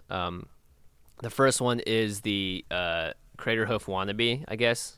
Right. Crater Drazi Behemoth. Crater Drazi. It's the 10-drop Decimator of the Provinces. It's a 7/7 Eldrazi boar, and it has Emerge, the first card we've seen with Emerge now. You can pay this spell. You can cast a spell by sacrificing a creature and paying the Emerge cost reduced by that creature's converted mana cost. So the Emerge cost in this case is 6 green, which is 1 less CMC than 10. However, you can sacrifice a 6-drop and only play green for this, which is pretty powerful because when you cast Decimator of the Provinces, creatures you control get +2/+2 and gain trample until end of turn. And Decimator himself or herself has trample and haste. So For 3 minutes, not bad. It's definitely a fair Crater of Behemoth. Yeah, way, way more fair, because you can't attack with that creature you just sacrificed, especially if it's a 6-drop. It's going to be pretty big in general. So yeah, it's a fair Crater Hoof. It's still really cool. And I think if you're trying to play an Overrun-esque deck, you're going to play this card anyway.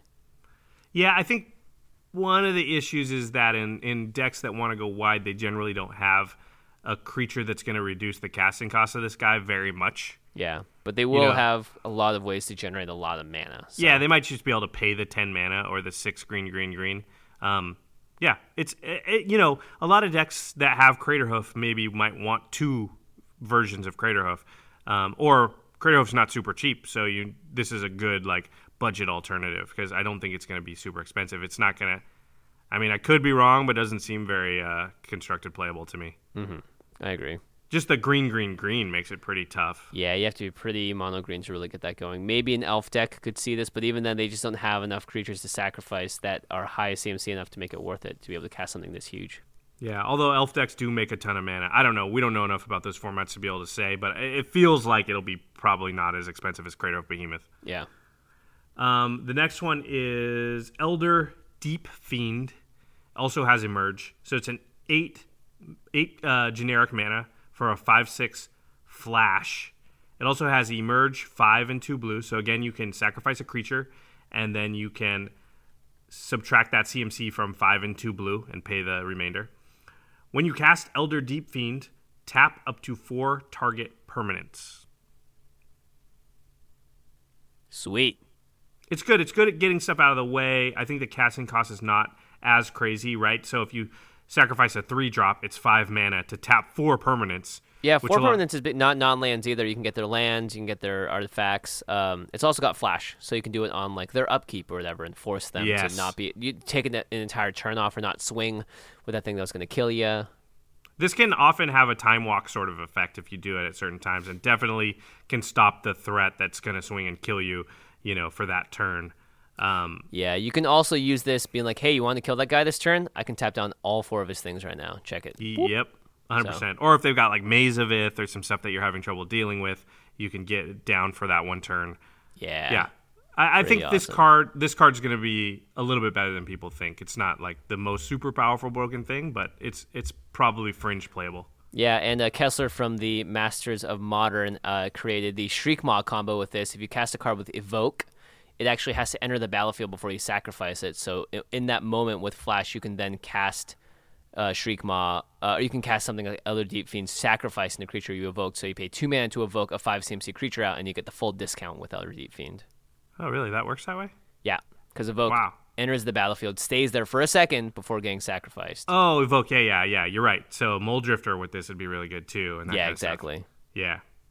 That's another way, like we said, you can get a creature onto the battlefield. You didn't pay what its CMC is, so the cheating of mana costs. Here we go. Very nice. Okay. On to the artifacts. Artifacts. So, the first one we have, very interesting card. Cryptolith Fragment, also drawn by John Avon. We haven't seen too much of his art recently.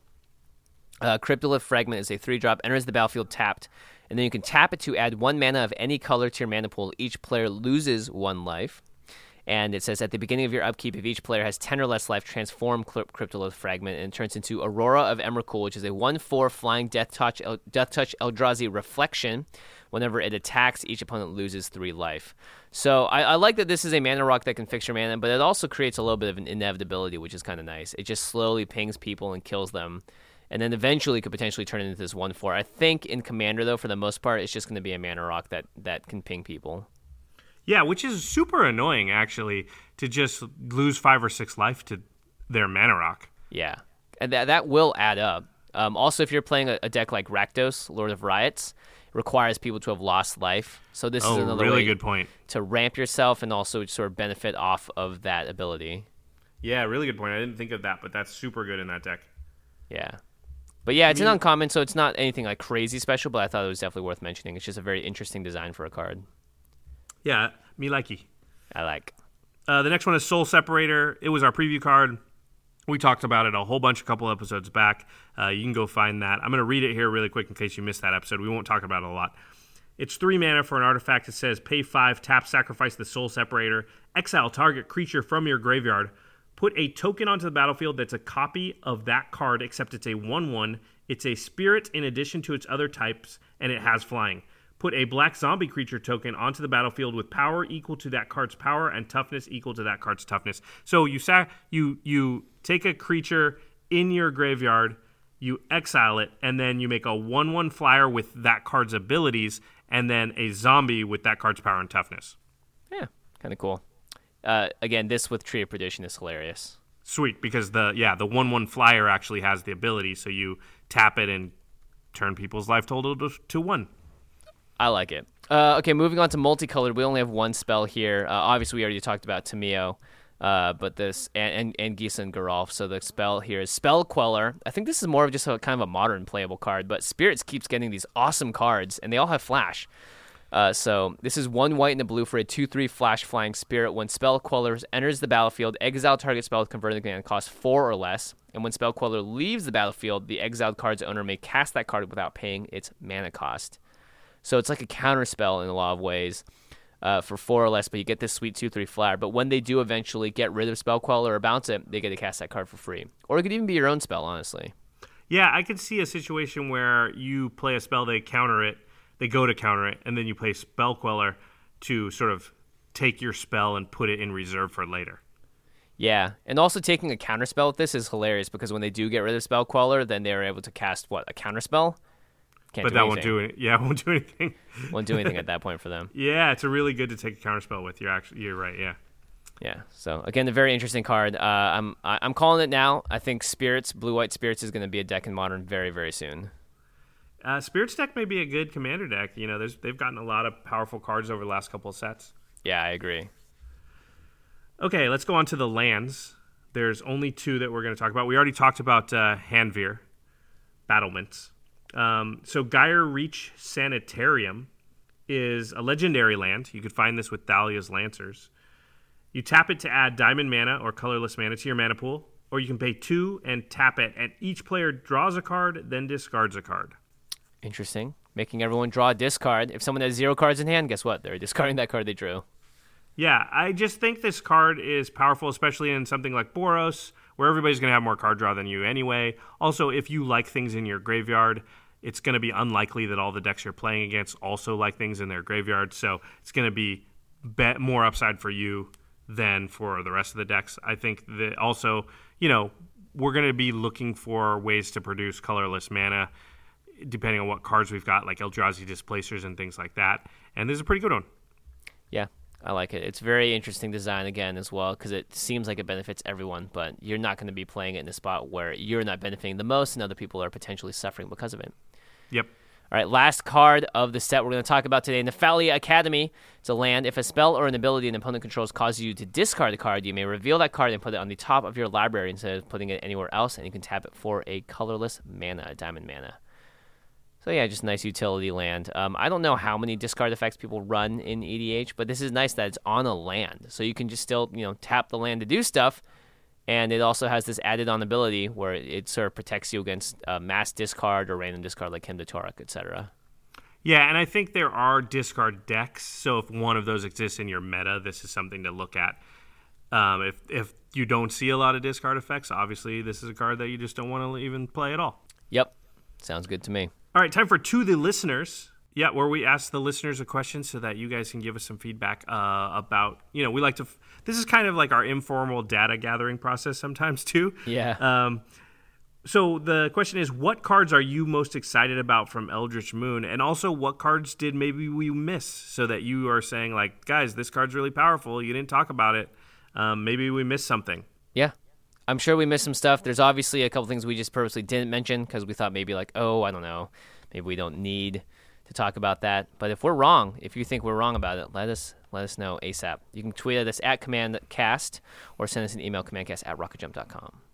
Also, the comment section on rocketjump.com or YouTube, also very, very good. We will try to respond to as many of those as possible. Yeah, and we definitely read all of the comments regardless, so don't worry. Your voice is always heard. We read every email that comes through. We may not respond to everything, but we get our eyes on it. All right, don't forget, the show is sponsored by Card Kingdom. you can go to Card Kingdom. They are your best place to go for all your magic needs. Right now, you can pre-order all this Eldritch Moon awesomeness. Make sure to use the URL cardkingdom.com/commandzone so that they can track all the awesome listeners that we're sending their way. And make sure to enter the Keys to the Kingdom contest that we're running on Twitter right now, also sponsored by Card Kingdom. We're giving away 3 packs of Eternal Masters every single day for 16 days. Follow us at CommandCast, and we'll give details every single day about how to enter. Yeah, that is a lot of packs of EMA. And yeah, please, if you do win, tweet us what you opened up. Because, let us live vicariously. I want to see those foil Force of Wills. Come on. Yeah, I want to see some awesome stuff, so please send them down. All right, let's move on to the end step where we talk about something cool outside of the world of Magic. I will just briefly say this. It's on everyone's mind. It's Pokemon Go. Oh, my gosh. Nintendo's stock rose 8.84% after Pokemon Go released. Really? Just in the couple days? Yep, just in a couple of days. This app is creating craziness. It's insane. It is. You can actually literally, if you're in malls or crowded areas, you can very easily look around and be like, that person's playing Pokemon Go. Oh, that person's playing Pokemon Go. Yeah, well, I saw people walking around campuses and stuff on Snapchat, being like, oh yeah, let's go do this. I'm actually sitting on the couch last night with my girlfriend, and she goes, "You want to go for a walk?" Well, listen, we've been together for 8 years. She's never said, "Do you want to go for a walk?" I'm like, "What? What? A walk? Why?" She's like, "I want to go catch some Pokemons." Pokemons, plural. I guess nice. So. I got to get all the Pokemans. Please. I got to sell those Pokemons. Yeah. It's crazy. People are walking outside and randomly it's actually kind of nuts. I've heard stories of people getting mugged as well because they're just walking out with their phone in front of their face, not paying attention to where they're going. Yeah, be safe out there. Don't get hit by a car. Don't walk into some, bad areas of town. Just be safe about it, but it does look fun. Yeah, and here's the craziest story. Apparently, a Wyoming teen stumbles upon a dead body while they were playing Pokemon Go because it was in a river or something. Yeah, I saw that headline too. That is insanity. So I guess Pokemon Go also helps us solve cold cases. Yeah, at the very least, it gets more human eyes out in the world and witnessing the world. And hey, if it's getting more people outside, then freaking go for it, man. That's awesome. Yeah, just look up from the phone regularly. It's kind of like checking the mirrors as you're driving. Yeah, don't just walk blindly into traffic or whatever. Please be very careful if you're playing Pokemon Go out in the wild. Okay, time for the cleanup step. Make sure to check out our sister podcast, The Masters of Modern. Alex and Ben talk about Modern as a format and all things competitive Magic. You can find them on Twitter at the MMCast, and you can listen to their show on rocketjump.com under the podcast tab. That's right, and our editor for the show is Terry Robertson. You guys can check out full videos that shows all the card images we talk about, as well when we're talking about cards from the set, on all the things we reference.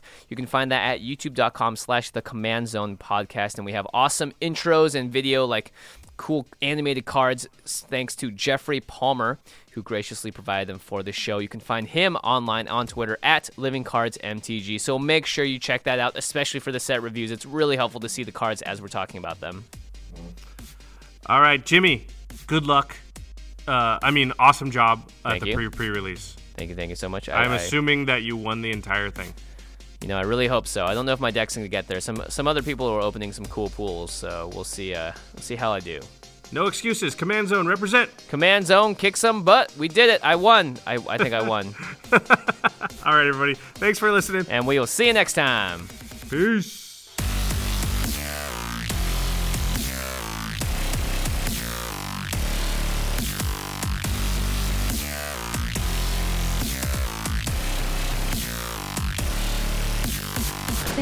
For your attention. For further inquiries, send an email to commandcast@rocketjump.com or ask us on Twitter at JF Wong and at Josh Lee Quai. See you later, alligator. Greetings, humans.